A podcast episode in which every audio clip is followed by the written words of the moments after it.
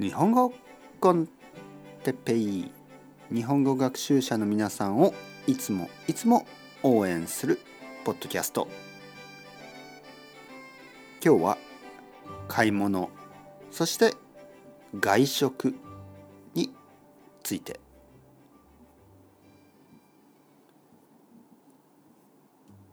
はいはい皆さんこんにちは。日本語コンテッペイの時間ですね。元気ですか？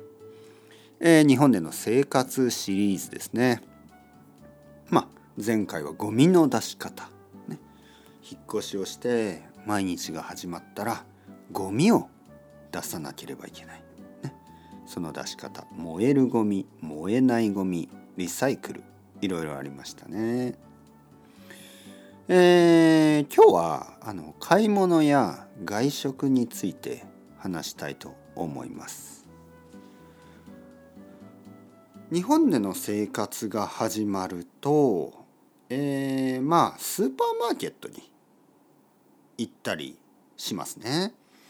でスーパーマーケットの買い物は全然問題がないと思います。ね、あまり問題がありません。えー、まあ見ればわかるし、ね、これはバナナですね。これは豆腐ですね。これは肉ですね。ねほとんどわかるでしょう。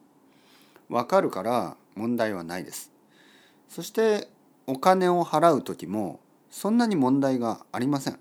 ねえー、ピピピ3500円です。ね、そう言われて3500円を出せばいい。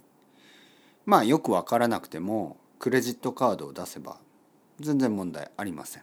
ね、買い物は全然問題ないです。コンビニとかあとはあの町の小さいお店たちほとんど問題がないと思います。えー、僕の奥さんが日本語がまだ全然わからない時も買い物は全然問題がなかったです。ね、外食ですね外食レストランやカフェに行く時ほとんどのレストランやカフェは問題がありません。ね、日本のレストランやカフェはいつも写真があるから分かりますね。だけどたまに例えばそばそば屋とか、えー、寿司屋とかちょっと伝統的なお店ですね伝統的な日本料理の場合、えー、メニューがあの字だけあの写真がないことがありますね。でその時はちょっとあの難しいと思います。だからまあ日本語が分かる皆さんは問題ないですけど全然日本語が分からない人にとってはちょっと難しいかもしれません。えー、まあでも最近は写真があるお店が多いですね。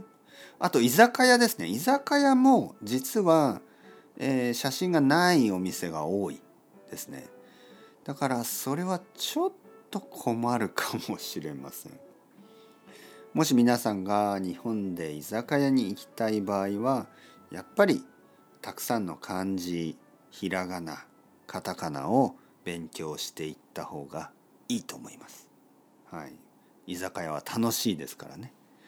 あのモチベーションを上げて頑張って勉強してください。